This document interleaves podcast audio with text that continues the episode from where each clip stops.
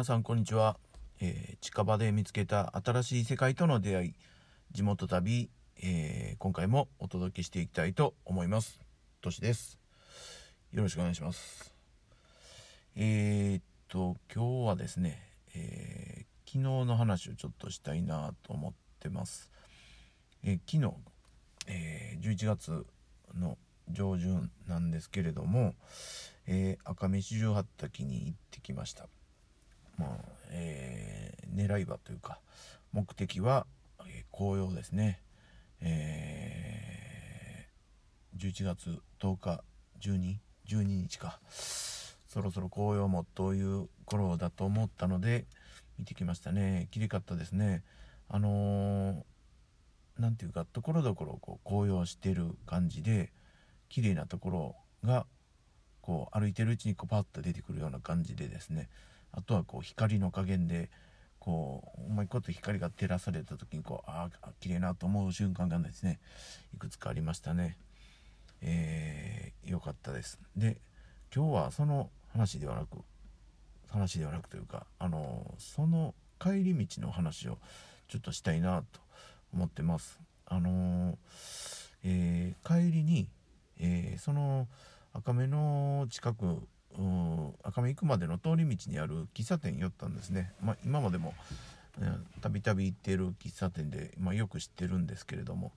あのそこを寄った時にまあ、えーちょっとお茶だけ飲んでたんですね。帰り休憩にお茶だけ飲んでて。でこう広いテーブルになってて、まあ、近くに座ってた、あのー方と少しこう喋るタイミングがあったんですね。ちょっと雑談程度に。でもうまあ僕はこう写真する写真趣味でやってるんですみたいな話をしてたらですねまあうちの近所にねこう春日神社っていうのがあってね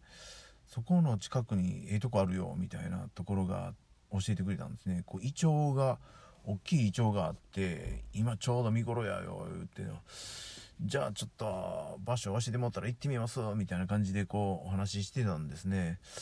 それともう一つ言ってたのはこう話がこう広がってその熊岩熊岩があるって言って熊岩ってどんなやろと思ったんですけどなんか大きい岩みたいですね。熊岩というだけあって。であのなんていうかこう歴史的にこうなんていうかなあの岩ごっつい岩でそこにこう水をこう引く水路をこう昔の人がこうつけたんやと。で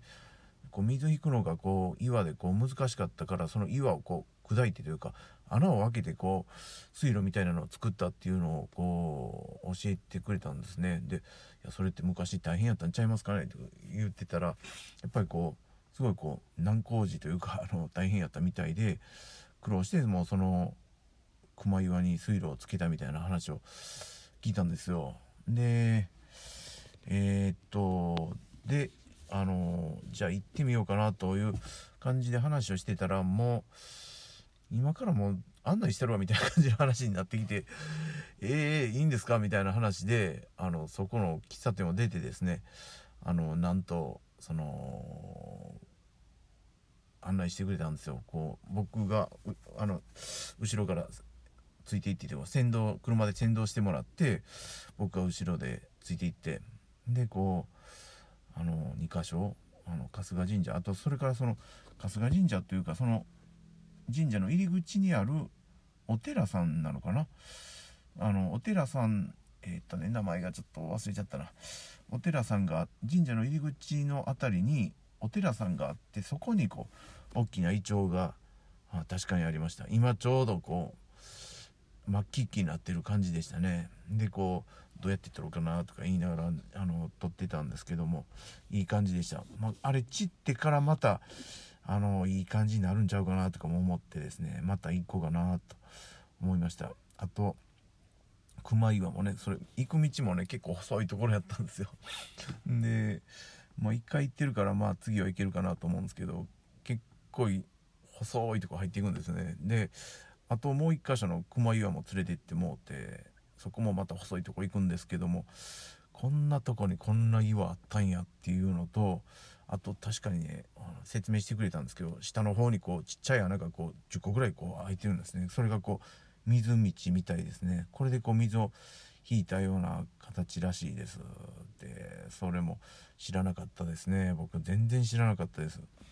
うーん初めて聞いてちょっと熊岩とか結構調べてみたらねあの昔のこう何て言うかその当時の作った時の話とか出てくるんちゃうかなと思ったらねまた興味湧いてきましたね。でちょっと調べてみようかなと思ってます。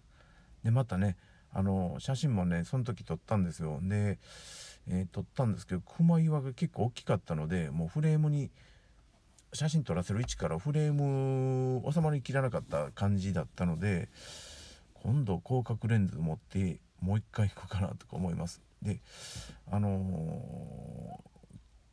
ー、矢川地域矢川になるかな？矢川か錦岡の辺りなんですけどもあのー、そうですね。あのーその辺はなかなかこう今までもあるあまり歩かなかったところなので、まあ、これきっかけにまたちょっと歩いてみてもいいかなと思いました。という今回のお話でした。ちょっと旅っぽい。あの偶然の旅っぽいお話ですけども。っていう今日のお話でした、えー、以上で今回の肝と旅を終わります。ありがとうございました。としでした。